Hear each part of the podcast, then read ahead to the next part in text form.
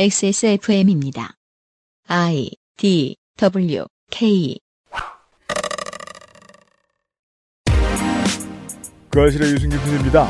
지난 100여 년간 쉬지 않고 발견되는 논평이 있습니다. 이런 식으로는 기업이 일을 할 수 없다. 또 하나, 요즘은 아무도 일을 하려 들지 않는다. 이렇게 두 가지요. 사회적 거리두기가 느슨해진 이후 한국에서는 아무도 택시 운전을 하고 싶어하지 않는 것 같습니다. 두 번째 전혜원의 시간으로 꾸며드리는 그것은 알기 싫답니다.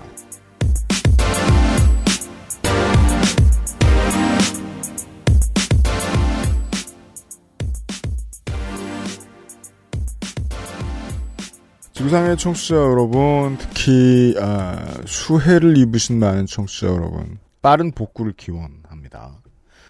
그것은 알기 싫다 468을 시작합니다. 윤세민 에디터가 있는데요. 이번 주 월요일에 퇴근을 못했어요? 그렇죠. 대통령은 퇴근하면서 네. 침수되는 걸 확인하면서 퇴근했는데 에디터는 집에 못 갔습니다. 저는 이제 보라매역 사거리에서 차들이 꽉 막혀 있는 상황에서 네. 이제 그걸 느꼈죠. 순식간에 차오르더라고요. 그 도로가. 그렇죠. 차도 지금 걱정인 게 네. 거기 이제 시동을 어쩔 수 없잖아요. 그냥 브레이크 밟고 있을 수밖에 없잖아요. 있는데 앞차 배기구가 터미네이터 2처럼 꼬르륵 하고 올라가는 거예요. 네. 잠기는 거예요. 그러니까 제 차도 배기구가 잠겼다는 소리잖아요. 그렇죠. 근데 뭐 앞뒤 양옆으로 차들이 꼼짝도 못 하고 있는데 뭐 그러고 있을 수밖에 없죠. 네. 그 상태로 한 1시간 정도 있다가 빠져나온 것 같아요. 아이고.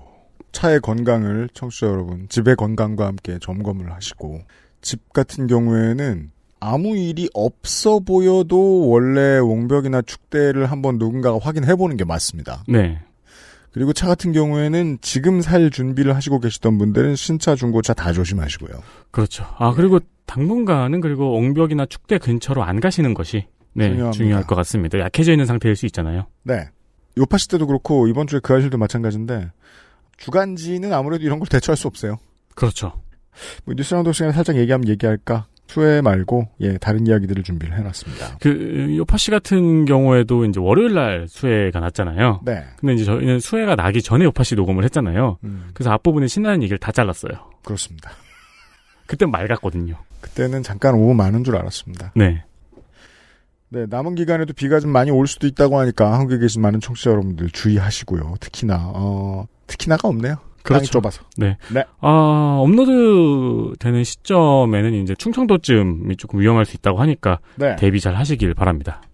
그것은 알기 싫다는 핸드워시와 올인원 수업도 역시 빅그린, 나의 마지막 시도, 퍼펙트25 전화영어, 고전의 재발견 평산네이처 진경옥, 갱년기 건강엔 QBN 메노소포라에서 도와주고 있습니다. 병풍 추출물 70%, 비오틴, 판테놀 4가지 과일 추출물. 이 모든 걸 하나로 빅그린 시카 샴푸. Big Green. 중건성용 탈모 샴푸 빅그린 시카. 네, 진경옥 팀장입니다. 저희 엄마요? 진짜 경자 옥자요. 충성 경장 진경옥. 세상의 모든 경옥을 위해 120시간 진하게 다렸습니다. 활력 있는 사람들의 이름 진경옥. 평산네이처. 여행 많이 다니자던 아내, 중학교 올라가는 첫째, 늘 내 걱정뿐인 우리 부모님. 사랑하는 사람들을 위해 늘 건강하자는 그 말, 꼭 지키고 싶습니다. 건강을 천연스럽게 큐어바이네이처 QBN. 못 듣던 제품 이름을 들으셨죠? QBN의 신제품이 나왔습니다. 메노소포라. QBN의 신제품 액세스몰 온리로 선보입니다. 액세스몰 온리래요? 선공개의 개념이겠죠? 네, 영원히 저희 몰에서 파는 건 아니고 그렇습니다. 저희 몰에서 먼저 저희 청취자분들께 공개를 합니다. 시총 겁나 많은 회사인데 여기에서 처음 공개할 정도예요? 그렇습니다. 이상한 일이죠. 사실은 그 회사가 별 볼 일 없거나 우리 회사가 꽤 센가 봐요. 우리는 후자를 생각하죠. 확인은 저도 안 됩니다. 그냥 그렇게 생각해야죠. 네. 네, 우린 짱이다. 그렇습니다. 청취자 여러분, 우린 짱이에요. 청취자 여러분이 많이 사시는 겁니다. 현재 기준으로 액세스몰 아니면 지구상 어디에도 찾아볼 수가 없습니다. 메노소포라, 이름에서 짐작하신 분도 계실 텐데요. 갱년기 여성을 위한 건강기능식품입니다. 갱년기 건강엔 메노소포라 라고 써있어요? 네, 이거는 뭘까요? 패키지에 써 있어요. 네. 인체 적용 시험을 거친 회화나무는 말을 하나요? 그림을 그리지 않을까? 그림이 그려진 나무인가요? 닝긴. 아, 다이얼로그 나무예요? 그러니까요. 네.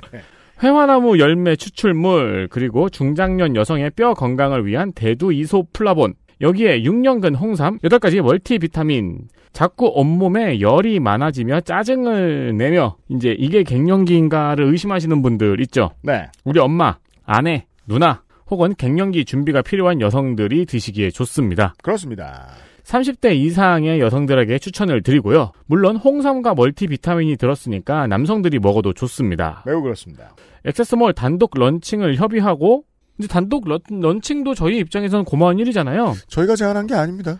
근데 할인까지 들어갑니다. 할인합니다. 네, 가격 결정 또한 QBN과 머리를 맞대고 함께 했습니다.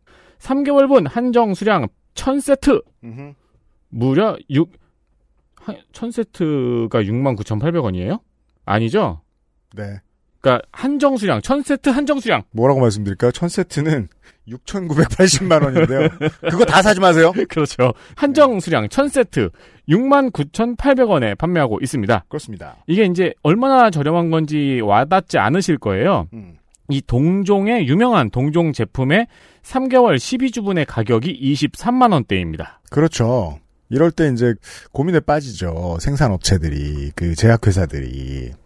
이거 이렇게 애써 개발해놓고 수수료를 한 50% 정도 쇼핑 채널에 막 퍼가면서 수만 패키지를 한꺼번에 훅 팔까? 그쵸. 그 쇼핑 채널에도 그거 파는 동안 옆에 무슨 땡땡의 제왕 이런 데서는 뭐 이제 회화나무가 얼마나 좋은지 얘기하고 있고요. 네. 아니면 그냥 오가닉으로 무로무로 찾아오시는 분들한테 그냥 퀄리티로 승부할까? 근데요, 이게 참 우울한 일인 게 그 전자로 하나 후자로 하나 수익 차이가 크지 않아요. 아, 맞아요.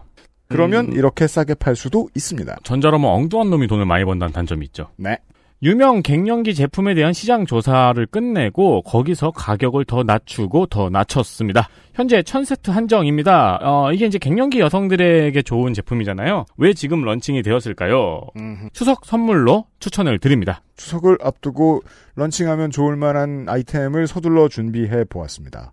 또 말씀드릴 날이 있겠지만 추석 전에 구매하실 날은 얼마 안 남았죠. 엑스스몰에 있습니다. 그렇습니다.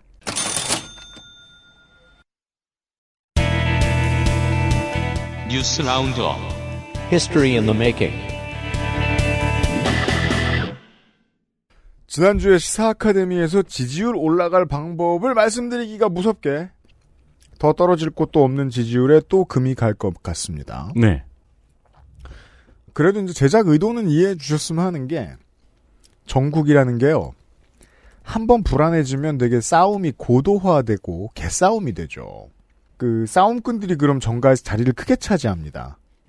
정치의 수준이 싸움꾼들이 많이 들어가서 엄청 낮아졌다는 확신을 국민이 가지게 되면 정치를 보는 눈 자체가 아예 낮아지는 것이 장기적으로 가장 큰 문제가 됩니다. 지금 한번 정부가 무능하면 지금 2에서 5년만 무능한 게 아니고 지금의 씨앗이 영향받은 정치인이 되고 나중에 이거랑 싸운다고 똑같이 무식해지는 파이터가 저쪽 정치인이 되고 이런 식으로 해서 수십 년을 갑니다. 아무튼 뭘 한다고 하는데 수습하러 어딜 간다, 통화를 했다 이런 게 속보예요. 요새 이번 주에. 지난 5년을 경험했던 입장에서 아주 어색합니다. 이걸 속보라고 내주는 언론들이 일단 반성해야 됩니다. 뭐라고 말했다, 뭘 할 거다. 또 하나 잊지 말아주셨으면 하는 거는요. 서울 지방에 비가 많이 왔죠. 서울 관악의 자택에서 유명을 달리하신 가족이 계셨습니다. 그 중에 가장이신 고 홍수지 씨는요, 럭셔리 브랜드 소매 유통 전문 회사인 브루벨 코리아 노조의 총무부장이셨습니다.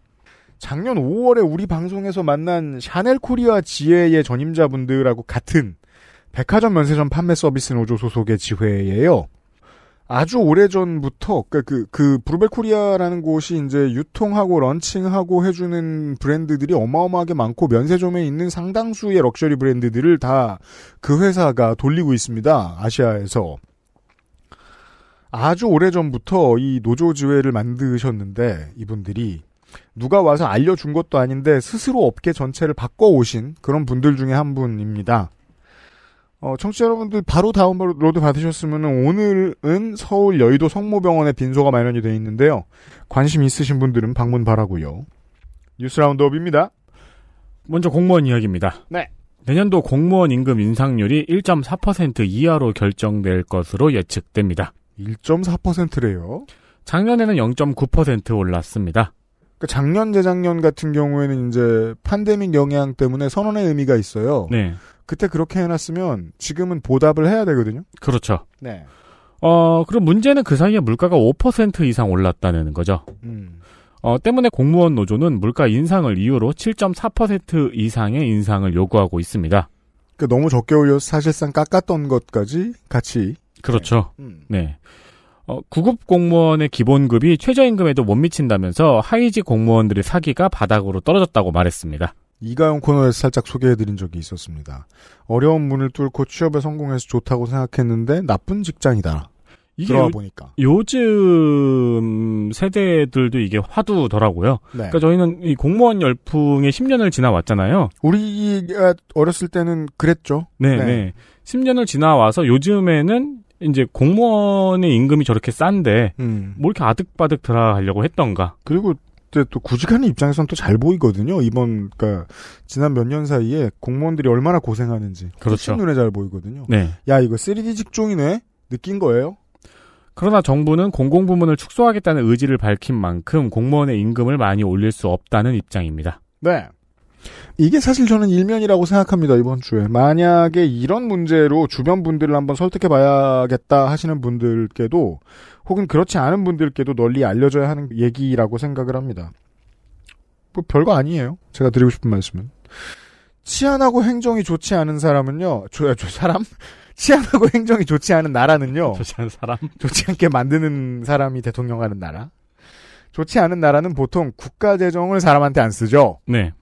한국의 지금 이 기조라면 행정 빠르고 편하고 길이 깨끗하고 치안 좋고 어쩌고 저쩌고 이런 대한민국의 장점이 한 번에 무너질 겁니다. 그렇죠. 거의 다가오고 있습니다.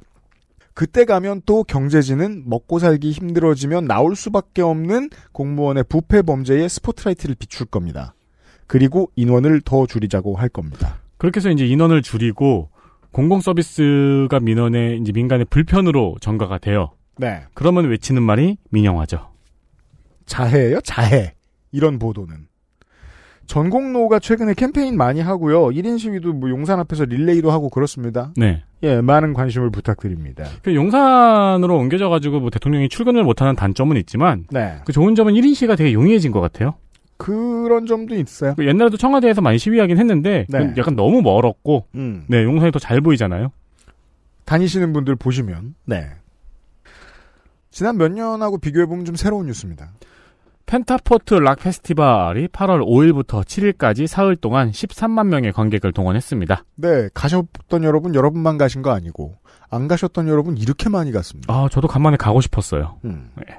첫날 35,000, 둘째 날 5만 명, 셋째 날 45,000명이 모였다고 하네요. 제 모든 고민의 시작은요, 요새 사람들은 밖에 나가고 타인을 만나고 웬만하면 지금 놀아야 된다는 겁니다. 예. 아무래도 이 시종일관 물 뿌리는 행사보다는 음악 페스티벌이 감염의 확률은 더 낮죠. 낮은 네. 편이죠.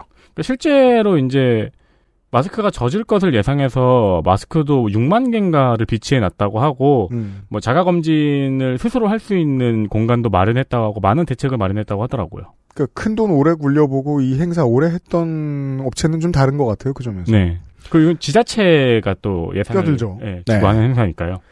하지만 이런 행사들도 더울 때 하니까 간혹 사수장치를 돌립니다. 네. 예. 그리고 소나기가 오죠. 실제로 소나기 왔습니다. 맞죠. 작은 우산 아니면 후드가 있는 우비 같은 거 챙겨가시는 게 좋겠습니다. 그러면 마스크가 젖는 걸 좀 피할 수 있습니다. 우비는 조금 어려울 것 같아요. 사실 우산도 쉽지 않아요. 우산도 쉽지 않죠. 네. 그리고 소지하고 다니는 게 쉽지 않다고 생각하시면 젖을 것 같을 때 잠깐 자리를 피하시는 것도 좋겠습니다. 그리고 마스크 여러 장 챙기시는 것도 필요하고요. 네. 그러니까 KBS는 하고 있을 말을 KBS가 안 하는 것 같아가지고 말씀드려봅니다. KBS 얘기가 나와서 말인데 TV 1, 2번 채널이 수혜특보를 안 돌리더군요. 한국방송공사가 누구보다 빨라야 하는데 상당히 늦었습니다. KBS 내부에 대체 무슨 변화가 생겨서 이 모양 이 꼴인 건지 좀 궁금해졌어요. 예, 그건 딴 얘기고요. 미국 얘기. 미국 얘기하면은 바이든 대통령 이야기가 나올 것 같지만 아닙니다. 그것보단 도널드 트럼프 전 대통령 얘기가 더 재밌죠. 도널드 트럼프 미국 전 대통령의 집을 FBI가 압수수색했습니다. 이유는 트럼프 전 대통령이 백악관을 떠나면서 기밀 자료를 일부 반출해서 집으로 가져간 혐의입니다. 네. 진짜 기밀 자료. 그리고 뉴욕타임즈의 백악관 출입 기자가 올해 10월에 책을 출간하는데요. 그 책에는 트럼프가 특정 서류를 정기적으로 백악관 관저 화장실에 버렸다는 진술과 증거사진이 있다고 알려졌습니다. 네, 그 증거사진이라는 것도 주장하는 사진도 좀 많이 퍼져 있습니다. 트럼프와 공화당은 당연히 이 압수수색에 강력하게 반발하면서 이게 지금 데자뷰 같은 문장이죠. 법무부가 정치적으로 무기화됐다고 비판했습니다. 네. 제가 앞에 드렸던 말씀 있죠. 한 번 정치의 수준이 낮아지면 모두가 다 같이 낮아져야 하는 문제점이 생긴다고요. 정치의 수준이 한 번 높아져도 다 같이 수준이 높아지진 않습니다. 낮아지지 않을 뿐이죠. 수준이 한 번 낮아진다는 게 정말 무서운 일입니다. 트럼프 이전의 미국은 이렇게까지 정치의 수준이 낮아져 본 적이 없습니다. 게다가 이게 혐의가 분명합니다. 대통령 기록물을 예를 들어 이제 뭐 공개의 여부와 무관한 기록물을 보관한다, 가지고 간다, 여기까지는 문제가 없어요. 기념품으로. 네. 근데 대통령이 몰래 훼손해서 변기에 버렸다. 그러니까 기록물을 무조건 보존해야 한다는 법이 있어요. 웬만한 나라에 다 있습니다. 당연하죠. 네. 이걸 어겨가면서 변기를 활용했으면 대단히 당당한 짓을 하진 않았을 테니까 수사의 대상이 된다는 겁니다. 어려운 얘기 하나도 아닙니다. 네. 당연한 얘기입니다. 그런데 네. 대통령에 대한 FBI 압수수색은 일단 언론에 많이 등장할 만큼의 큰 이슈잖아요. 이게 이슈가 커져서 자주 보도가 되죠. 그러면 오만 같은 짓이라도 안타깝게도 찬반이 갈립니다. 찬반 갈리라고 트럼프는 이미 처음부터 신호를 줍니다. 이건 사법제도의 무기화다. 아까 말씀드린 대로. 다음 대선에 내가 출마 안 하기를 바라는 급진 좌파 민주당원의 공격이다라고 깃발을 들었습니다. 그러니까 이게 언론에 알려지기 전에 도널드 트럼프 전 대통령이 SNS에 먼저 올렸어요. 네. 그래서 나중에 그런 짤도 만들어졌잖아요. 뭐 백악관이나 뭐 뒷뜰 이런 데에 토끼, 강아지 이런 애들 돌아다니면 내 금고를 손대지 마라 좌파 이러면서 트럼프가 뭐라고 하는.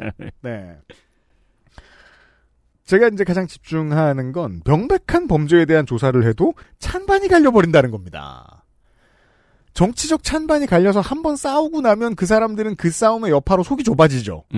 그래서 앞으로도 비슷한 위치를 한동안 고수하면서 계속 싸웁니다. 이게 극우가 안 돼도 되었을 시민들이 극우로 변하는 과정입니다. 네. 지난 1월 의사당 폭동 사태도 마찬가지였습니다. 트럼프가 나타나기 전 공화당원과 지지자들은 이 정도로 수준 낮지 않았습니다. 실제로 지금 공화당의 수많은 의원들도 이렇지 않죠. 근데 마지못해 옮겨가는 불쌍한 사람. 네. 그리고 그 다음번에 공천을 받는 사람들 중에서는 이쪽의 신념을 가지고 있는 사람들이 나오죠. 그렇게 물갈이가 되면서 오염이 심해집니다. 계기를 제공해주면 그 불씨는 정말 오래 갑니다. 이렇게. 그래서 와중에 이제 폭스뉴스가 이런 기사를 내어줘서 향신료 역할을 하고 있습니다. 위기감의 공화당 지지세 결집 하나. 트럼프가 눈물을 흘리겠네요. 그래도 쟤는 좋은 친구였는데 내가 너무 매정했나? 자, 사람 소개. 데이터 센트럴 시간을 잠깐 갖겠습니다. 정당이 없으니까 앞에 뭐라 그래야 되지? 정부? 법무부? 행정안전부? 행안부. 네. 김순호 60세 남자 직업 행정안전부 초대 경찰국장. 전남 광주생, 광주고 성균관대 정외과 대학 시절에 학생운동을 했습니다. 그때는 광주시가 직할시가 아니었죠. 네. 네. 그러다가 83년에 녹화공정 대상자로 분류가 됐어요. 이 말은 강제로 군에 입대당했다는 의미입니다. 네. 그리고 이제 군대에서 뭐 녹화가 됐는지 뭐 하고 전역을 했겠죠. 네. 전역 후에는 88년 인천 부천 민주노동자회 줄여서 인노회에서 활동을 했습니다. 여기서부터는 성균관대 민주동문회 회원이라는 사람이 페이스북에 글을 올린 내용인데요. 네. 이 김순호 씨도 성대 나왔죠. 인노회에서 같이 활동을 했어요. 김순호 씨가. 어느 날 갑자기 김순호 씨가 잠적을 합니다. 그러니까 노동운동을 하던 동료가 갑자기 사라져요. 네. 갑자기 잠적을 하고 그리고 나서 89년 4월 인노회 회원들이 갑자기 구속됩니다. 회원 하나는 갑자기 사라졌고 그 다음에 동지들이 다 구속됐어요. 그렇습니다. 구속돼서 이제 뭐 안에서 고문 받고 여러 가지 박해를 받고 어려움이 있고 그런 시간이 지났죠. 4월에. 그리고 나서 7월에 김순호 씨가 홍제동 대공분실로 직접 찾아가요. 그리고 본인이 인노회 활동을 했다고 자수를 합니다. 세상에. 고문하는 곳인데. 그런 다음에 바로 다음 달 8월에 보안 특채로 경찰이 됩니다. 산신령이 있었죠, 경찰에. 정직하구나. 줄 건 없고 취업을 시켜주마. 사실 남은꾼도 그게 더 좋았을 거야. 그렇잖아요. 네. 그래서 경찰이 됐어요. 그리고 경찰로 뭐 여기저기 전근 다니면서 보직을 받았겠죠? 네. 경찰의 대공 업무를 보는 보직도 거쳤고요. 공안 수사를 합니다. 그렇습니다. 그리고 이건 지금 아직 의혹인데요. 아까 이제 군대 갔다가 전역했잖아요. 네. 그리고 다시 대학 다녔을 거 아니에요. 그때 프락치 활동을 했을 거라는 의혹도 있습니다. 네. 현대 한국어로 프락치. 미국말 순한 맛으로는 인포머. 매운맛으로는 스니치. 뭐 그런 거라는. 네. 설이 있습니다. 근데 언제의 스니치냐? 50대의 스니치다. 경찰에 계속 있었으니까 여기까지 올라갔을 거 아닙니까? 그렇죠. 자, 시사뉴스는 말이에요. 역사의 연속성을 망각한 것처럼 굴어야 될 때도 있습니다. 왜냐하면 모든 일에 논평을 덧붙일 시간도 없고 모든 일의 역사를 꺼내자면 김민아가 필요한데 김민아를 데려와도 2시간은 떠들어야 되고 네. 시간 없지 않습니까? 그리고 역사적으로 이런 일이 있었으니까 잘못된 거다라는 얘기를 계속하면 독자라는 사람들이 다 유권자고 이 사람들이 정치에 대한 기대감을 일정 정도 가져야 나라가 굴러가니까 이거 다 옛날에 재탕이야 라는 소리를 하는 건 조금 지양해야죠. 언론에 그런 사정이 있습니다. 다만 이번 정부는 중도가 어떻고 통합이 어떻고 대통령이 민주당 정권 출신이 어떻고 저떻고 최근의 이슈 이런 것들이 아무런 변수가 되지 않습니다. 그냥 전두환이나 박정희로의 회기입니다. 사회적으로 되게 크게 나쁜 일이나 참사라고 불릴 만한 일이 생기면 이 일이 생긴 지 1년이 됐는데 5년이 됐는데 왜 진실규명이 지지부진하냐는 지적이 여기저기서 터져나옵니다. 한국은 원래 빨리빨리 습관이 강하지만 이런 태도는 정말 잘못됐습니다. 한번 이거 보십시오. 민주화운동으로 세상이 뒤집힌 지 35년이 됐는데 그때의 고급 부역자들이 국가조직에서 잘나가고 있죠. 진실규명과 책임자 처벌은요. 큰일이 벌어지면 그 뒤부터 100년은 해야 되는 일이라고 저는 생각합니다. 네. 지금 독일이 그렇게 하듯이. 아니 그걸 어떻게 100년이나 신경 쓰고 사냐고요? 신경 안 썼더니 35년 뒤에 이런 부역자가 국가대사를 운영하는 위치까지 왔잖아요. 자, 신동아 보시겠습니다. 모르신다면 신동아는 동아일보의 월간지입니다. 신동아 2번 호의 김순호 국장에 대한 소개 마지막 줄을 읽어보죠. 현재 34명의 치안감 중 경찰대 출신이나 간부 후보생 또는 사법시험 행정고시 합격자를 대상으로 한 경정특채 출신이 아닌 이는 김 국장이 유일하다. 이런 사람입니다. 엄청 잘 찾았어요. 왕 스니치. 네. 아니 어떻게 그 수많은 경찰 중에서 이런 유니크한 사람을 그러니까 아니 때가 어목하니까 밀고자는 많았을 거예요. 그리고 하나가 바퀴벌레가도 같습니다. 하나가 있으면 집에 1000마리가 있다는 거잖아요. 네. 어디 또 있겠지만 아무리 봐도 그중에서 제일 성공한 사람 같은데요. 그렇죠. 마지막 뉴스. 고용노동부에서 100인 이상 사업장의 단체 협약 1057개를 조사한 결과 갑자기 왜 조사했을까요? 아무튼 조사했어요. 네, 63개의 단체 협약에서 위법한 우선 채용, 특별 채용 조항을 확인했다고 밝혔습니다. 조사한 위법 내용은 정년퇴직자, 장기근속자, 업무외 상병자, 그리고 직원의 직계가족 채용이 58건, 그리고 노조 또는 직원 추천자 채용이 5건입니다. 그렇습니다. 노동조합이나 직원 추천자 직원들 같은 경우에는 이제 경영에 참여할 만한 권리가 있는 사람들이니까 어느 정도 선까지는 추천할 수 있습니다. 다만, 자, 이게 노동계 입장에서 보죠. 현 정부의 노동계에 대한 정치적 공격, 길들이기, 기죽이기 뭐 이런 수순이긴 합니다. 정치의 원리. 동일한 집단이 여러 가지 이슈를 두고 한꺼번에 여러 가지 줄다리기를 하는 게 정치입니다. 대표적으로 우리는 부부관계에서 그런 걸, 연애관계에서 그런 걸 파악할 수 있습니다. 같은 A, B의 사람이 붙어 앉아가지고 되게 여러 가지 이슈로 줄다리기를 하죠. 네. 너는 그걸 할 말이냐? 너는 이걸 할 말이냐? 너는 저걸 할 말이냐? 이러면서. 이 이슈 말고 또 다른 줄다리기 건으로는 이 노동계와 현 정부의 대형마트 의무휴업 폐지가 있고요. 네. 공기업 민영화가 있고요. 최저임금 확정이 있고요. 최근에 그렇죠. 당연합니다. 정부는 정당성 면에서 지금 제가 말씀드린 이 이슈에서 노동계에 밀립니다. 대형마트 의무 폐지하면 안 되고요. 공기업 민영화도 좀 눈치 봐서 못 하고요. 최저임금도 그냥 위원회에서 해놓은 거, 우린 몰라 이러고 도망가는 척하고 있고요. 노동계에 불리한 이슈가 필요하죠. 그러면 정치를 해야 되는데 누구 머릿속에서 나왔는지 이런 효율적인 아이디어가 나왔습니다. 디테일 다시 한번 보죠. 노조 또는 조직, 직원 추천자 채용, 정년 퇴직자, 장기 근속자, 업무의 상병자, 직원의 직계 가족 채용 조항 등등. 불공정하니까 시정해라 라고 합니다. 한국노총이 두 가지가 억울하다고 얘기합니다. 일단 단협을 씁니다. 사측하고. 근데 단협에 있어도 이 조항을 쓰는 노조가 거의 없다. 사문화다. 네. 그래서 노조도 실효성이 없으니까 빼라고 지도도 한다. 각 지회에다가 야, 이 회사 지회 이거 단협에 왜 넣습니까? 가급적 시정하십시오라고 우리도 했다. 또 하나는 재직 중에 질병으로 사망한 조합원이 있다. 그 경우에 직계가족 1인 조항은 그것까지 건드리는 것도 너무하다. 결론적으로 이거 의미도 없고 이 단협의 내용 하지도 않는 일이다. 이렇게 얘기를 합니다.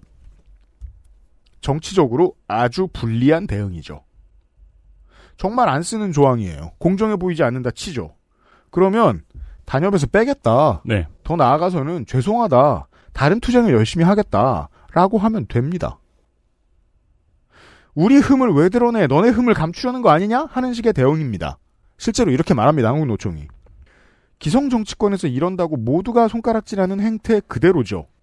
재밌는 건 노동 관련 매체들조차 이 한국노총의 입장을 그대로 받아쓰기 한다는 겁니다. 그 점에 있어서 매일 노동 뉴스가 되게 재밌는데요. 지갑 나오는 주머니에 충성스럽다는 측면에서는 경제지하고 다를 바가 없어요. 그래요. 요런 거 두둔할 땐 그렇습니다. 그러니까 한국노총의 입장을 그대로 전달할 땐 그렇습니다. 저는 그렇게 읽습니다. 저렇게 할 거면서 진영정치 신물난다는 말 좀 안 했으면 좋겠습니다. 사람은 자연상태로 주면 진영정치 합니다. 그걸 극복하는 게 고수지. 그리고 아름아름은 제가 알기로는 사실 이런 문제가 오랫동안 있던 고질적인 문제라고 알고 있는데, 한국노총의 입장을 보자고요. 별로 안 한다는 절대로 핑계가 안 돼요. 네. 오랫동안 있던 고질적인 문제고, 그렇게 알고, 그러면서 이제 우리 그런 얘기했잖아요. 노조는 선이 아니다. 네. 필요한 이익단체다. 이런 얘기 하잖아요. 근데, 요 카드를 지금 쓰는구나라는 생각이 들더라고요. 정부는 못됐어요. 네. 그럼 이건 노총이 사과 안 해도 될 문제가 됐냐는 거죠. 아, 가르마 이렇게 타선 안 됩니다. 뉴스 라운드업이었습니다. XSFM입니다. 자체 교사 자격시험을 통과한 선생님들만 수업을 진행하고 적은 학생 수를 유지해 수업의 질이 떨어지지 않는 전화영어. Perfect 25.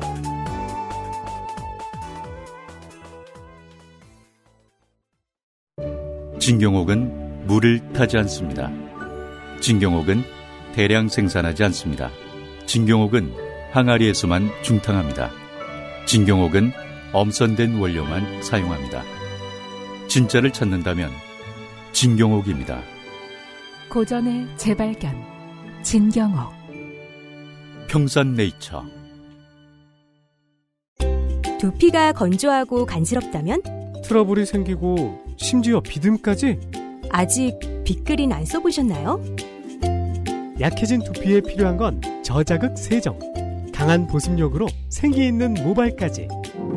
Big Green. 두피를 씻자. 빅그린 시카 샴푸.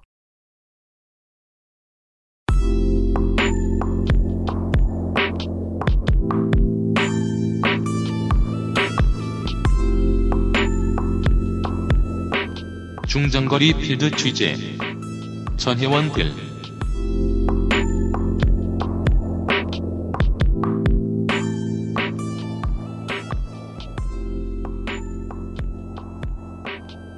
원딜 두 번째 시간입니다. 시사인의 전혜원 기자가 돌아와 있습니다. 어서 오십시오.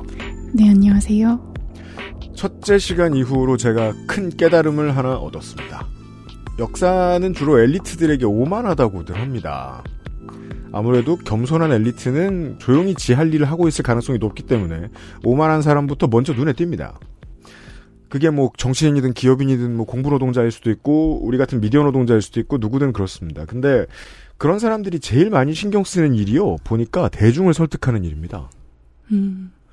그게 기만이든 계몽이든 뭐 그런 얼마나 오만한 형태로 나타나든지 어떻게든 대중이 가만히 있으면 지가 끌고 가려고 하고 대중이 화가 나 있으면 화를 풀어주든지 아니면 갑자기 대중 편에 서는 척을 하든지 아무리 오만해도 유권자 앞에 자기가 그거보다 강하다고 생각할 수는 없는 모양입니다.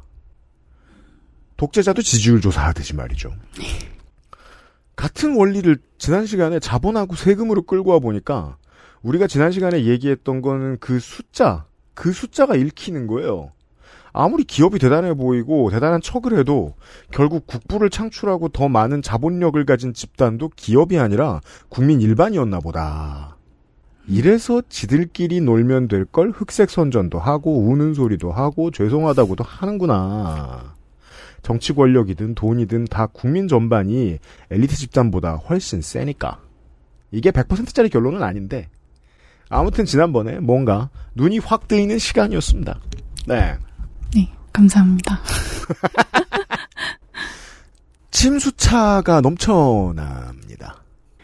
이 2020년도에 근 한 달이 넘는 기간 동안 폭우가 쏟아졌습니다. 부산에 특히 피해가 심했기 때문에 그쪽의 청취자 여러분들이 더 잘 기억하실 텐데 이 침수차가 많이 생기면 예를 들어 뭐 평택항에 침수차가 생겼다. 그럼 뭐 현기차가 장난을 쳐가지고 그거를 막 싼값에 내놓고 그럴 수도 있습니다. 하지만 거리를 굴러다니던 차들은 거의 대부분 폐차가 되죠. 지금 우리 생활에 내가 직접 차를 잃어버린 사람은 아주 슬픈데 제일 슬픈 그분들이 계시고 그 다음에 슬픈 건 일반 전체로 넘어갔을 때는 지금도 어려운데 택시 타는 게 더 어려워질 거라는 겁니다. 회사 차는 괜찮아요. 잠시 후에 설명해 주시겠지만. 하지만 개인 택시는 다음 차를 구하실 때까지 본인이 이 데미지를 안아지고 그냥 일을 좀 관두셔야 됩니다. 택시 타기 훨씬 힘들어질 거예요. 지금도 힘든데. 오늘은 택시 얘기입니다. 예. 이 물난리 속에서 이런 방송을 하니까 마음이 무거운데요. 네. 요즘 상당히 택시가 잡히지 않고 있죠. 저를 비롯해서 많은 분들이 택시를 포기하신 분들이 계실 거예요. 예, 저도 네. 그래서 술을 이제 낮술부터 먹는 정책을 아무래도 비교적 핫플 근처에 사시는 걸로 제가 알고 있는데 예. 그나마 다 경기로 해도 유리한 거 아닙니까? 이 지방의 분위기로 말할 것 같으면. 네. 예, 요즘 택시가 안 잡혀서 굉장히 아우성입니다. 그래서 왜 이런가, 어떻게 해결할 것인가 네. 그 얘기를 들고 왔는데요. 기입니다. 네. 일단 왜 안 잡히냐. 그 결론부터 말하자면 법인 택시 기사가 많이 줄어서 그런데요. 아, 예. 그게 키예요? 법인 택시 기사가 줄어서 그렇다? 그렇습니다. 그러니까 지금 택시는 아시다시피 이제 택시 회사에 소속된 법인 택시하고 개인이 관리하는 네. 개인 택시가 있죠. 근데 이제 35대 65 정도 비율로 개인 택시가 더 많습니다. 그 정도군요. 이건 처음 알았습니다. 예. 근데 문제는 개인 택시 기사의 지금 절반 이상이 65세 이상이거든요. 65세. 예, 굉장히 그렇죠. 고령화돼 있습니다. 반면에 법인 택시는 이제 65세 이상이 35.9%로 더 젊어요. 네, 맞아요. 네, 그리고 개인 택시는 이제 본인이 사장이잖아요. 그러다 그렇죠. 보니까 사실 뭐 이틀이라고 하루 쉬는 그것만 지키면 뭐 출퇴근 시간이라는 게 따로 없습니다. 완전히 벗어날 수 없는 지키셔야 되는 게 이제 그 개인 택시 기사님들이 딱 두 가지가 있는 걸로 알아요. 이틀이라고 하루 쉬는 거랑 그다음에 가끔 교통지도 나가셔야 되는 거 순번도라서.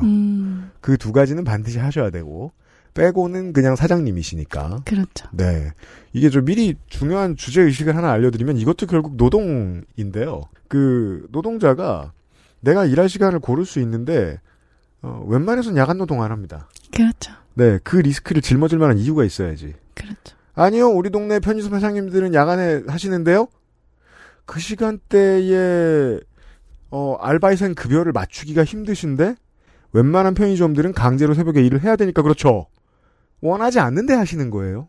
강압하지 않으면 혹은 그만큼의 유인책이 있지 않으면 웬만하면 밤과 새벽에 일하지 않습니다. 내 60 넘어가지 뭐하러.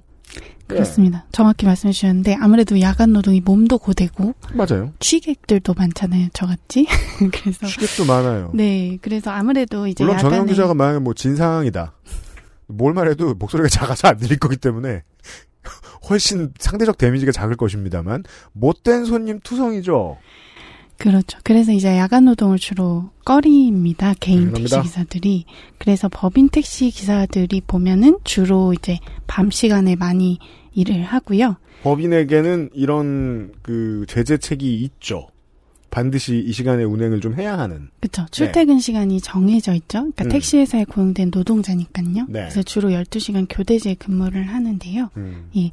그래서 이게 데이터로 실제로 나오는데 네. 보면 우리가 오전 10시, 11시, 뭐 오후 4시, 5시 이렇게 좀 별로 택시 수요가 없을 때 개인 택시가 가장 많이 일을 하고요. 이 개인 택시가 이제 오후 6시 이후에 쭉 퇴근을 하면서 이제 줄어듭니다. 아니 65세 이상이 그렇게 많다면 그보다 젊은 사람들도 주로 60대 초반 아니면 50대 후반에 몰려 있을 거 아닙니까? 그렇죠. 네. 그 나이에라도 삶의 질을 찾아야지 어떡해요. 그렇죠. 게다가 뭐 절대적인 시간은 굉장히 많이 일을 하는 분들인데 이분들도 그럼요. 어쨌든 그래서 사실은 우리가 택시가 제일 안 잡히는 시간은 밤 10시에서 새벽 2시가 제일 심하거든요. 2차 끝났을 때입니다. 예. 그렇습니다. 근데 바로 그때 이제 밤 12시에서 새벽 1시를 기점으로 이제 법인 택시 공급이 더 많아집니다. 아, 예. 절반밖에 안 되는 법인 택시가 특정 타이밍에만 개인 택시보다 많이 돌아다니는 때가 온다. 그게 새벽, 예. 피크 시간. 절반도 아니고 이제 35%밖에 안 되는 그 법인 택시가 이제 심야 때는 네. 개인보다 더 많아지는 거죠. 그러다가 이제 새벽 4시가 지나면 이제 다시 역전이 돼서 개인 택시가 더 많아지는데요. 그게 원래 수치고요. 네. 근데 어쨌든 그 법인 택시 기사가 문제는 3만 명 가까이 최근에 줄었다라고 합니다. 3만이요? 예, 그러니까 코로나 유행 전에 2019년 말에 10만 2,320명이었는데 10만 명 있었는데 예, 올해 5월 말에 7만 4,536명으로 2년 5개월 만에 2만 7천여 명이 감소를 했습니다. 어림잡아 3분 중 1분이 그만두셨습니다. 그렇습니다. 법인 택시기사, 직원들이 네, 네. 그래서 사실 법인 택시 보면 이제 차들이 서 있잖아요. 네. 근데 코로나 이전에도 한 50%였어요. 그래서 절반은 서 있었는데 50% 서 있었다. 이건 네. 가동률을 뜻하는 네네. 기사를 겁니다. 못 구해서 이제 차를 돌리지 못한 건데요. 우리가 이제 그 시내 외곽에 저도 이제 오래 살았었기 때문에 아는데 시내 외곽에는 공터가 있으면 그 공터는 택시 회사 겁니다. 주로 버스 회사 거거나 주르르르르 서 있죠. 그렇죠. 그건 개인 택시 게 아닙니다. 개인 택시는 자기 집 앞에 주차해 있죠. 법인 택시들인데 이 법인 택시들이 제가 어릴 때만 해도 한 4대 중에 뭐 한 한두 대? 5대 중에 한두 대 정도만 쉬고 다 돌아다녔어요. 왜냐면은 제가 이제 옛날에 들었던 얘기인데 원칙적으로 법인 택시는 차량의 대수보다 기사의 수가 3배 정도는 돼야 운영이 된다라고들 이야기했던 걸 제가 들었던 기억이 있습니다. 왜냐하면 사람은 쉬어야 되니까. 그렇죠. 네. 네. 교대는 돌리려고 해도 최소 2배는 있어야 되는데. 근데 둘 중에 한 대밖에 안 나간다. 그쵸? 코로나19 이전에도 이미. 이전에도 그랬었는데 코로나 이후에는 30%대까지 떨어졌습니다. 3대 중에 한 대밖에 못 돌린다. 그렇죠. 그래서 이분들이 어디로 가냐면 이제 주로 얘기되는 거는 그나마 벌이가 나은 좀 배달이나 택배로 빠졌다라는 얘기가 있습니다. 운수업을 원래 하시다가 다른 운수업으로 넘어갈 수밖에 없던 거예요. 네. 그래서 어쨌든 이렇게 기사가 없어서 법인 택시가 많이 줄었잖아요. 예. 근데 이제 개인 택시 기사를 밤에 일하게 하면 좋은데 이걸 사실 강제하기가 좀 어렵습니다. 그러면 이제 법인 택시 기사를 어떻게 돌아오게 할 거냐 이게 문제가 되는데요. 네, 여기서부터는 구인난이죠. 그렇죠. 그래서 노동조합은 사실 기사들 처우를 니네가 올려야 돌아오지 않겠니 이렇게 얘기를 합니다. 이게 당연하고 1차원적인 해법입니다. 그렇죠. 네. 그래서 그 전국 민주택시노조라는 곳에서는 일하는 시간하고 임금을 받는 시간이 지금 너무 괴리가 크다. 그래서 실제로 노동 시간만큼 임금을 줘야 된다라고 얘기를 하고 있습니다. 민주택시노조의 사무처장님과 대화를 하신 것 같아요. 전혜원 기자께서. 그냥 아무 생각 없이 들으면 흔한 노조 간부의 말 같은데 이게 귀쫑긋 세우고 들으니까 되게 신박합니다. 일하는 시간과 임금 받는 시간에 괴리가 있다니. 네. 근데 그 괴리가 크다니. 그렇죠. 이게 무슨 소리야? 자고 있을 때도 돈을 주는 것이 아니면 일하고 있을 때도 돈을 안 준다는 얘긴데. 네, 정확히 그런데요. 법인 택시 기사들이 보통 하루에 10시간 이상 근무를 하거든요. 교대제로 근무를 많이 하는데 사실 10시간 근무해도 10시간만큼 임금을 받지 못합니다. 그래요? 왜냐하면 임금을 주는 기준이 되는 그 시간을 노사가 협약으로 정하는데요. 노사가 협약으로 정했는데 시간이 그거밖에 안 됐다. 그러면 어느 한쪽에 사측에 겁나 유리한 협약이 되도록 만든 건데요. 그렇죠. 이제 10시간 일해도 최대 6시간 40분까지만 일했다고 현재 간주하고 있습니다. 그러니까 이것이 실제로 근로기준법에 이런 규정이 있어요. 간주 근로시간제라는 게 있는데요. 네. 그러니까 외판원이나 뭐 가스검침원처럼 주로 사업장 밖에서 일해서 뭔가 노동시간을 측정하기 어렵다.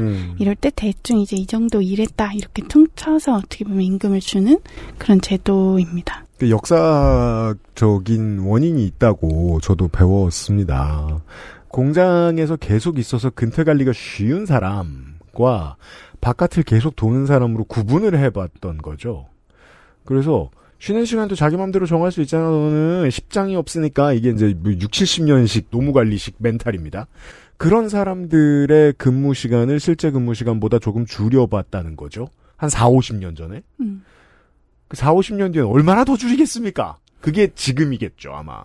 그래서 10시간 일해도 6시간 40분쯤만큼밖에 간주 안 해주는 정도까지 쪼그라들었네요. 예. 네. 이렇게 된 상황이죠. 최저임금 오르면서 더 이렇게 짧아지고 막 이랬었는데요. 이해했습니다. 근데 여기다가 이제 법인 택시 기사들은 기준금이라고 부르는 돈이 있는데 하루 지금 17만 5천 원 정도를 회사에 내야 되고요. 자, 이 단어 어색합니다.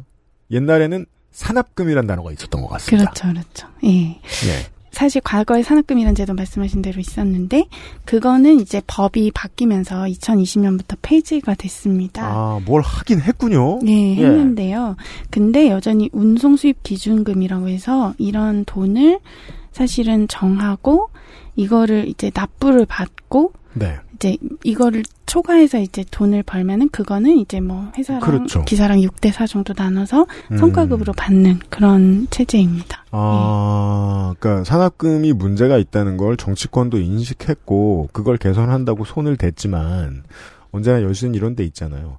정치권이 한 7, 80% 정도의 에너지를 내야 할 일을 4, 50%의 에너지 정도만 가지고 하면 결국은 업계가 그 개혁을 그 좌초시키죠. 그렇죠. 별것 아닌 몇 가지 트릭으로. 네, 변형된 형태로 사실은. 아, 산학금은 존속하고 있다. 예.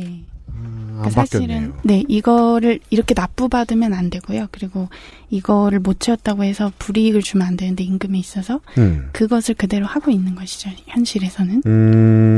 네, 그러니까 결과가 사실은 법인 택시 기사들의 대규모 이탈이었던 겁니다. 아, 뭔가를 지양하게 만드는 정도로 법조문을 정해놨는데 그건 너무 솜방망이급이었어서 피할 군형이 너무 많다 보니까 피할 걸 다 피했고 우리 아시다시피 뭐 수십 년째 그 물가 오르는 속도를 택시비가 따라가지도 못했고 옛날부터도 택시는 산학금에 많이 짓눌려 있었고 그게 벌써 몇십 년인데 지금은 정말 매력 없는 직장 중에서도 가장 매력 없는 직장이 됐을 가능성이 높네요. 그 이유입니다. 1번이. 그렇죠. 예. 그래서 안 그래도 그랬는데 어쨌든 이 관행이 유지되는데 이게 이제 코로나 때 더 이제 흐지부지가 된 거예요. 왜냐면 코로나 때는 승객이 엄청 줄었을 거 아니에요. 그래서 수익금이 그때는 시간당 10,000원밖에 안 찍혔는데도 그때 기준금을 하루 16, 17만 원 정도 내야 됐다고 합니다. 그럼 마이너스예요? 10시간을 일한다고 하면 6, 7만 원 마이너스예요. 예, 그래서 그러니까 기준금을 못 채우면 여러 가지 불이익 있잖아요. 성과급도 못 받고 각종 수당도 막 깎이니까 월 26일 하루 뭐 10시간 이렇게 일해서 190만 원 받았었는데 월 26일. 예, 네. 코로나 때가 되니까 110만 원을 받는 거예요. 26일 일하고? 예. 월 26일 10시간 일하고 110만 원을 받으니까 3만 명이 나갈 수밖에 없는 거 아니냐. 이제 노조에서 이렇게 얘기를 하고요. 그러면 가만히 있어봐. 이게 얼마야? 일당이 뭐 한 3, 4만 원 됩니까? 최저시급을 어마어마하게 스무스하게 위반하고 있어요. 말도 안 되는 사실은 일인 거죠. 관두죠 이러면. 그래서 요즘은 이제 시간당 2만 원 수익금인데 월 26일 하루 10시간 이상 꼬박 일해도 이제 월 220 정도를 받는다는 거예요. 그러면은 사실은 그걸 받자고 그렇게 장시간 과로를 할 사람이 별로 없는 것이죠. 당연합니다. 네. XSFM입니다.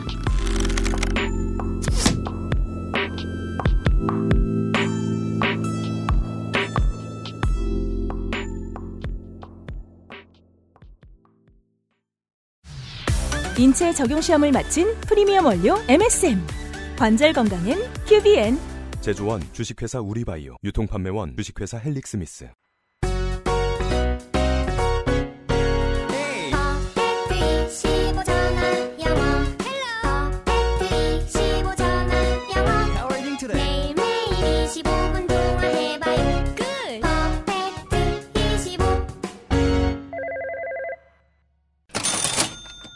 날도 더운데 전화영어나 하시죠.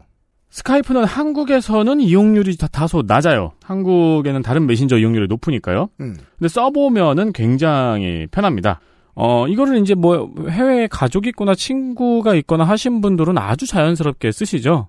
얘네도 세계적인 회사인데 UI를 바보처럼 만들었을까요? 그죠. 그리고 전화해라고 하면 스카이프로 거는 사람이 태반입니다. 그렇죠. 그냥 전화가 스카이프가 이제 그냥 대명사처럼 전화해 그럼 당연히 스카이프로 거는 사람도 많습니다. 아주 일상적으로 쓰는 사람이 많습니다. 그래서 퍼펙트 25를 시작하는데 스카이프를 써본 경험이 없는 것은 큰 문제가 되지 않습니다. 써보면 쉽고 편합니다. 아주 쉽죠. 저희의 퍼펙트 25 광고는 전화 영어를 해본 적이 없는 분들을 주로 대상으로 하지만 실제로 등록하시는 분들은 보면은 다른 곳에서 한두 번쯤 전화 영어를 시도해 보신 분들이 많습니다. 얼마나 긴 대화 경험을 제공하는지, 얼마나 관리가 잘 되는지, 그럼에도 불구하고 얼마나 저렴한지 모두 알고 계시기 때문에 재등록률이 아주 높습니다. perfect25.com에서 알아보세요. 알아보세요.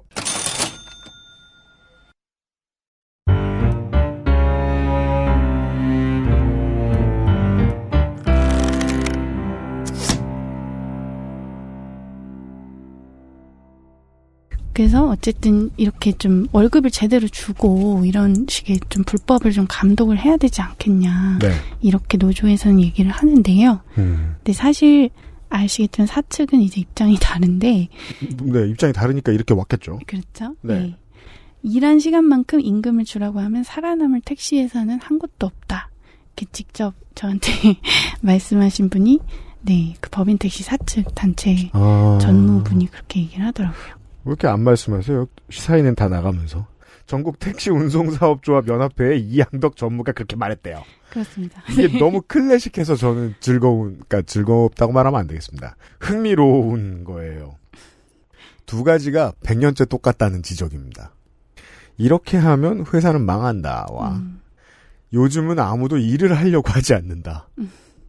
이건 1900년대 초부터 나오던 얘기라고 하죠. 직장이 그 모양이니 그 직업을 하고 싶냐고요. 그러니까요. 예. 네, 투자를 해야 될 텐데. 아무튼 그분이 뭐라고 합니까? 네, 그분은 이제 택시 업종은 특수성이 있다는 거예요. 그러니까 차를 가지고 나간 그 기사가 스스로 책임지고 수익을 올려야 되는 그런 구조란 말이에요. 그래서 만약에 그럼 기사가 10시간 동안 차 가지고 갔는데 손님을 진짜 2-3명밖에 못 태웠다. 그런데도 우리가 10시간 그치 임금을 줘야 된다면 그 손실을 누가 보증해 주냐 이제 이런 얘기를 합니다. 그러니까 차라는 자산을 월급제 직원이 가지고 나가서 돈을 벌어와야 하는 것이고 충분히 벌면 보너스도 주는데 충분히 못 벌어왔으니 그쪽도 책임이 있는 거 아니냐. 그렇죠. 이러면 현실이랑 많이 괴리가 되죠. 그 자산이 필요한 사람이 너무 많은데 손님들 중에서. 없대잖아. 그렇다면 어떤 이 사람 말대로면 되게 평화로운 일상인 게 기사들은 돈을 많이 벌어와서 보너스를 더 받고 양쪽 모두 행복해야 되는데 그럼 한 가지 비는 부분은 그거밖에 없잖아요. 기사들이 많이 태워와도 돈을 못 버는 상황은 아닌가. 라는 질문만 남는 거 아닙니까? 사실은 지금 뭐 택시를 못 잡아서 난리라고 하지만 네. 사실 출근 시간대 그리고 심야 시간 아까 말씀드린 밤 10시에서 새벽 2시를 제외하면 택시가 남아 돈다는 거예요. 근데 이럴 때 그러니까 택시 수요가 몰렸을 때 이제 요금을 올려서 받으면 아까 그런 식의 그래도 기사들하고 이렇게 할 수 있을 텐데 예, 시간 할증되는 예. 시간대를 좀 늘려서 적용해 본다. 예, 그 피크 시간대에 더 받으면 되지 않겠냐 이렇게 생각할 수 있는데 문제는 이제 택시 요금이라는 게 지방 정부가 결정을 하지 않습니까? 이게 제가 알기로 법인 택시를 늘리는 것도 지방 의회와 지방 정부가 결정하는 걸로 알고 있습니다. 택시 요금도 지방 정부. 그렇죠. 맞아요. 동네별로 택시 기본 요금 들어가 보면 다르죠. 100원씩 다르고 멀리 가 보면. 네. 네, 네. 그래서 어쨌든 지금도 뭐 심야 할증이 있기는 하지만 사실은 뭐 시간대에 따라서 요금을 굉장히 자유롭게 조정하는 이런 시스템은 아닌 것이죠. 맞아요. 게다가 이제 한국 택시 요금이 사실은 소득 수준에 비해서 세계적으로 낮은 편인 건 사실입니다. 그게 세상 모든 사람은 자기 입장이 제일 중요하니까 내 입장에 반대되는 것들을 다른 데 가서 보고 와도 거기에 대해서는 함구한단 말이에요. 그 어떤 나라에 여행을 가봐도 첫인상 그리고 블로거들이 똑같이 하는 말이 있죠. 택시 타지 마라 비싸다. 왜? 그들은 한국인이니까. 택시가 제 값을 받으면 무진장 비싸다는 거랍니다. 비슷한 선진국 이야기. LA 국제공항에서 시내까지 가는데 택시가 적게는 50달러, 비싸게는 $80 정도를 받는데요. 최근 이야기입니다. 비싸죠. 비싸면 10만 원도 받는 겁니다. 근데 그걸 그 동네 사람들은 미리 예약해서 탑니다. 왜? 우버 값이 2배니까. 아, 예, 요즘 우버도 많이 올랐다고. 예.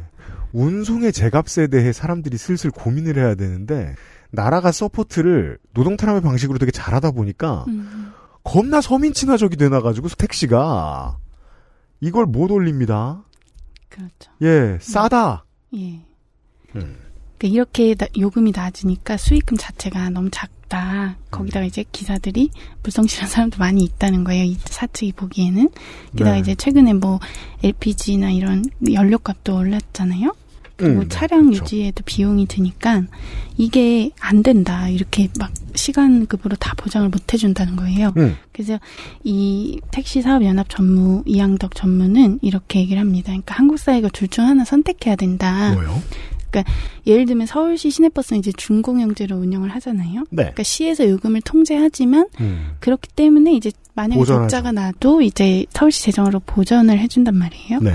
그래서 만약에 진짜 택시가 공공성이 있어서 요금을 못 올리는 거면 그렇게까지 공공성이 중요하다면? 네. 예. 그냥 대중교통을 인정하고 준공영을 해라. 그게 아니면 요금을 자유로 해달라. 이제 둘 중에 하나는 선택해야 되는 거 아니냐. 사실 이런 얘기를 하는 거죠. 지금 공공성 때문에 여론이 목소리를 높이는 거 아니냐. 공공성을 인정하고 싶으면 공공의 돈이 들어가야 할 것이고 그게 아니면 시장성을 어마어마하게 인정해달라. 네. 우리가 배달 플랫폼 가격 때문에 깜짝 놀라는 것처럼. 네, 그렇죠. 네, 거기가 완전히 그런 이제 논리가 좀. 제가 곳인데. 오히려 이게 이제 그냥 생활인의 한 사람으로서 마음이 정리돼서 아예 그냥 마음이 편해져 버린 게 배달, 음식 배달 앱을 상대하는 태도에 대해서 마음이 정리가 됐달까요? 운송비는 원래 이런 거야. 돈 많을 때 먹어. 기분 낼 때 먹어. 아니면 평상시에는 우리 집 키친을 계속 돌려야지. 어쩌겠느냐. 아니면 픽업을 열심히 하든가. 그러니까 이게 서비스. 이게 시장이구나. 네네네. 라는 걸 인정. 근데 이걸 그대로 인정한다. 택시에서. 그러면 정말 해외 우버 같은 어마어마한 가격을 지불해야 할 수도 있겠죠. 그럴 수도 있겠죠. 예, 진짜 네. 이게 부자의 이동수단이다. 라는 걸 인정해야 하는. 우리 일본 드라마 옛날에 많이 보다 보면은 택시는 정말 부자만 탑니다. 택시를 탄다고? 이러면서. 그런 게 되겠죠. 맞아요. 네. 지금도 일부 대형 택시가 비싸게 받고 있죠. 맞습니다. 네. 어쨌든 이제 이런 요금 자유화 얘기를 사실은 하는지는 굉장히 오래됐는데요. 그렇군요. 이번에 원희룡 국토교통부 장관이 그런 탄력 요금제를 좀 도입을 하겠다고 했습니다. 아, 말 많이 하더군요. 요새 관련해서. 네, 심야 시간에 추가 할증을 하겠다는 건데요. 그거랑 동시에 되게 의미심장한 말을 했습니다. 뭐랍니까? 지난 정부에서 타다 사례라든지 기존 그렇죠. 이해관계 때문에 나아가지 못했던 부분에 대해서는 어쨌든 사전에 소통하되 반드시 돌파하겠다. 그렇게 혁신이 이해관계 때문에 제약되고 이런 것들을 돌파하겠다. 이렇게 얘기를 했습니다. 보통 보수 정권에서 뭘 돌파하겠다고 하면 그 규제를 돌파해요. 그러겠다는 강력한 의지겠죠. 그렇죠. 네. 네. 좀 딴 얘기인데 원희룡 장관이 이제 지난 대선 때 대장동 1타 강사라고 스스로를 부르고 다녔어요. 네. 좋은 기믹이라고 생각했던 모양이죠. 제가 거기에서 무슨 단어가 중요한지 몰랐는데 이번에 이제 그 택시 관련된 얘기에 대해서 이제 국토교통부 장관이 많이 나온 걸 보고 알았어요. 대장동이 중요한 게 아니라 1타 강사라는 게 중요하구나. 이 사람이 판서를 하면서 뭘 떠드는 걸 되게 좋아합니다. 청취자 여러분 이번에 원희룡 택시 검색해보시면 유튜브에 올라와 있는 국토교통부 장관의 쇼를 감상하실 수 있는데요. 이게 이제 대통령의 기조, 스타 장관이 많이 나와야 된다라는 말에 맞춰가지고 뭔가 하는, 보여주는 엔터테인먼트일 수도 있어요. 전 거기까지 나쁘다고 생각 안 하고, 장관 본인이 그 제도에 대해서 아는 게 많고 고민하는 게 많다라는 걸 과시하는 것도 나쁘다고 생각하지 않습니다. 근데 거기서 조금 더 나가요. 너무 신나 있습니다. 이 정도로 펼쳤으면 본인을 그렇게 열심히 드러냈으면 이 골을 드러내는데 이 제도에 대한 설명을 이용했으면 결론이 되게 좋아야 될 텐데 말이죠. 제가 왜 이렇게 말하는지는 한번 확인해 보십시오. 정말 이것에 대해 길게 말하고 있습니다. 타다 다시 열어줄 수도 있는 거 아니냐. 예. 그런 얘기를 했습니다. 근데 이게 굉장히 민감한 얘기인데요. 잠깐 타다 얘기를 조금 그 얘기를 합시다. 예, 예. 네. 그러니까 사실 지금 뭐 택시 잡기 어려운 게 네. 심야 시간에 기사가 부족한 거잖아요. 그럼요. 그거는 예전에도 그랬는데 분명히 기사가 부족한 것도 있는데 사실은 지금 출근해 있는 기사들이 승객의 목적지를 보고 좀 장거리 손님만 골라 태우는 그런 것도 사실 있습니다. 이거야말로 수십 년 된 문제입니다. 그렇죠. 예. 예. 왜냐면 딱 그 시간만 수요가 많고 요금은 60대 청취자분들이나 네. 20대 청취자분들이나 동일하게 겪는 것입니다. 그렇죠. 요금이 또 거리에 따라 결정이 되니까 어쨌든 법인 택시든 개인 택시든 이제 한정된 시간에 최대한의 수입을 올려야 되잖아요. 네. 네. 그래서 실제로 다들 경험하시듯이 이제 장거리가 더 잘 잡히는. 그리고 또 카카오 모빌리티에 따르면 이제 밤 12시에 서울 택시의 절반 가까이가 경기도에 나가 있대요. 그러니까 경기로가 중요한 손님이니까요. 예. 그러니까 그렇게 장거리 나가서 또 장거리를 태우려고 이제 기다린다든가 그런 것들을 아마 많이들 들으셨을 텐데요. 맞아요. 택시기사의 1인칭 시점으로 가보죠. 장거리를 태워야 그나마 먹고 사는데 죽을 것 같지 않은 돈을 벌 수 있다 칩시다. 그래서 멀리 나갔습니다. 의정부, 용인 이런 데 뭐 아파트 단지 이런 데에 들어가 있습니다. 근데 거기에서는 손님을 못 태우죠. 가까운 손님을. 그건 법적으로 하면 안 됩니다. 그리고 자기가 길도 몰라요. 어차피. 그러면 그 동네에 있는 그 동네 내가 만약 처음 가봤거나 익숙하지 않은 곳이다. 그러면 그 동네에 가장 사람이 많이 오는 가장 좋은 환승역 같은 것 있나? 어디? 혹은 뭐 기차역과 붙어 있는 곳. 그래서 그 근처에 가 있습니다. 그래서 서울 갈 손님을 기다립니다. 그리고 태워서 돌아오는 시간이 있죠. 그 시간까지 그 물리적인 한 대의 택시는 서울 택시가 아닌 거죠. 그렇죠. 집에 가고자 하는 시민들에게. 네. 그만큼 서울은 뻥 비어 있는 거예요. 또 택시 수요층에게. 그렇죠. 예. 네. 그런 상황인데 사실 네. 그 2018년 10월에 이제 타다라는 서비스가 처음 나왔는데요. 네. 그 소카의 자회사 지금은 이제 토스에 팔렸는데 VCNC가 운영했던 타다라는 서비스는 네. 이제 골라 태우기가 아예 원천적으로 불가능했던 그런 서비스입니다. 그래서 소비자들이 엄청나게 좋아했죠. 그렇죠. 그러니까 어떻게 했냐면 기사한테 승객의 목적지를 노출하지 않고 그냥 가장 가까운 곳에 있는 기사한테 그냥 콜을 쏜 거예요. 네. 그러면 기사는 이제 고객이 타고 나서야 그 목적지를 알 수가 있었습니다. 소비자들에게는 이상적이었습니다. 그 점에 있어서는. 승차 거부 제로. 그렇죠. 네. 네.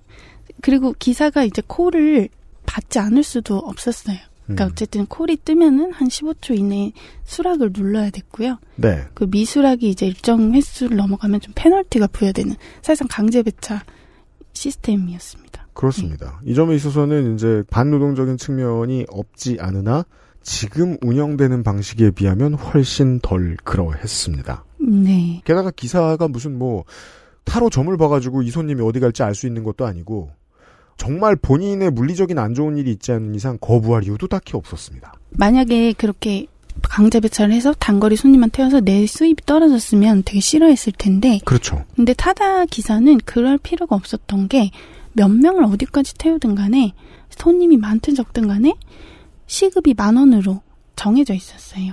그죠. 일반적인 준법만 했었어도 타다 기사는 최저임금 이하로 받을 가능성이 상당히 없는 그렇죠. 직장이었던 거죠. 네. 하루 10시간 일하면 10만 원을 이제 교통비도 추가로 지급을 해줬었고요. 아... 이 중에 또 1시간 반은 유급 휴게 시간이었습니다. 비싸게 벌지 않아도 안정적 직장이 되는 거예요. 정확히 말하면 나중에는 안정적 직장은 아니지만 어쨌든. 그러니까 이 원리만 네. 설명드리고 그렇죠, 있는 그렇죠. 겁니다. 예, 예, 네. 예. 그리고 이제 핵심적으로 산학금도 없었죠. 네. 시급으로 줬으니까요. 그렇습니다. 이제 20년도에 20년 맞습니까? 그 택시 파업이 있었을 때 9년이었나요? 20년이었나요? 그때도 이제 그런 생각이 들었습니다만 타다가 이제 결국은 더 못 펼쳐보고 중도에 멈춰섰는데 만약에 타다가 계속해서 굴러 다녀서 그랬으면 아마 시장의 상당 부분을 지금쯤 잡아먹었을 거예요. 고객들의 만족도가 일단 상당히 높았고 그래서 제가 이제 떠올랐던 거는 그거였어요. 시장을 충분히 잡아먹을 정도가 되면 플랫폼 회사들은 그제서야 적자를 벗어날까 말까 하는 정도로 도달합니다. 적자를 벗어날까 말까 하는 길로 도달하는 데에 쿠팡의 사례를 기억해보면 좋아요. 반드시 한번 거쳐가는 경우가 있습니다. 이건 노동 친화적이다라고 선전을 처음에 합니다. 네. 쿠팡맨 정규직 광고의 이미지가 우리에게 박힌 지 얼마 되지도 않았는데 뭔가 직원이 노동환경 때문에 사망했다 그러면 요새는 툭 하면 쿠팡 그렇죠. 이잖아요. 정규직이 8,000명 들어가고 6,000명 나가고 매해 그랬다고 제가 기억이 정확치 않습니다만 4분의 3이 튀어나간다. 비정규직은 더 나쁘죠. 비정규직도 정규직도 등급을 나눴고 들어가서 사내복지가 좋은 것 같지만 결국은 100% 이상의 에너지를 내야 되고 그러다 보면은 정말 과로사하기 딱 좋겠다는 생각이 들 수밖에 없다라고 30대 초반은 그런 생각 별로 안 하거든요. 이게 사회생활이지 그러고 일하고 쿠팡이 그런 직장이 됐거든요. 저는 만약에 더 내보내줬으면 타다도 그런 직장이 되지 않았을까. 왜냐하면 단 하나의 가장 중요한 필요충분 조건 시장 독과점 업체가 되니까 그걸 막아선 것만큼은 단기적으로는 나쁜 일은 아니다. 였다고까지는 봤습니다. 다만 그럼에도 그런 식의 나쁜 일을 막았다고 해서 지금 우리의 일상이 확 나아진 건 아니니까. 그렇죠. 네. 그래서 또 돌아오잖아요, 지금. 이 이야기를 내일 좀 더 해보도록 하겠습니다. 오늘까지는 뭐 거의 다 알 수 있는 얘기들이었습니다. 내일 이 시간에 다시 뵙도록 하겠습니다. 아, 윤세민 에디터는 지금 밖에 있고요. 유승균 PD였습니다. 전혜원 기자와 함께 다시 돌아오지요. 감사합니다. 네, 감사합니다. XSFM입니다. I, D, W, K